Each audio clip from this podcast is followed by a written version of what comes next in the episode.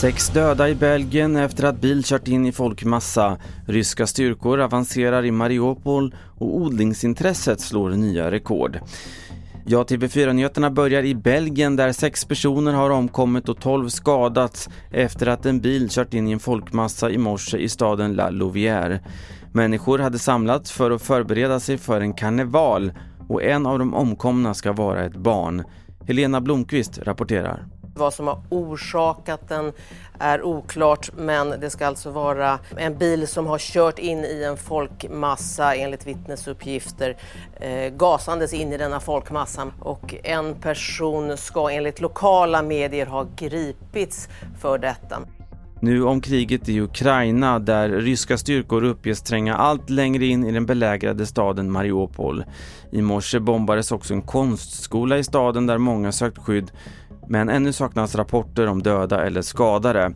Så här säger vår utrikeskommentator Lisa Grenfors om varför Mariupol är så hårt ansatt. Mariupol är strategiskt intressant för Ryssland därför att man på så vis kan koppla ihop eh, det annekterade Krim och ha en landremsa till Ryssland och till eh, Donbass.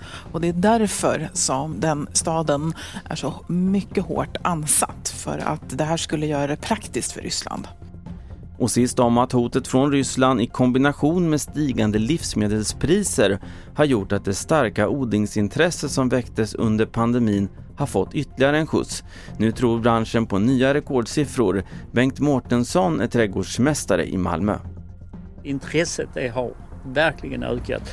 Dels på grund av pandemin och nu ännu mer på grund av de sorgligheterna som, som sker i världen. Vi har fått hem dubbelt så mycket potatissätter i år. Och sen är det ju det där med tomater och chili och sallad och så vidare. Så även balkongodlingen har ju ökat.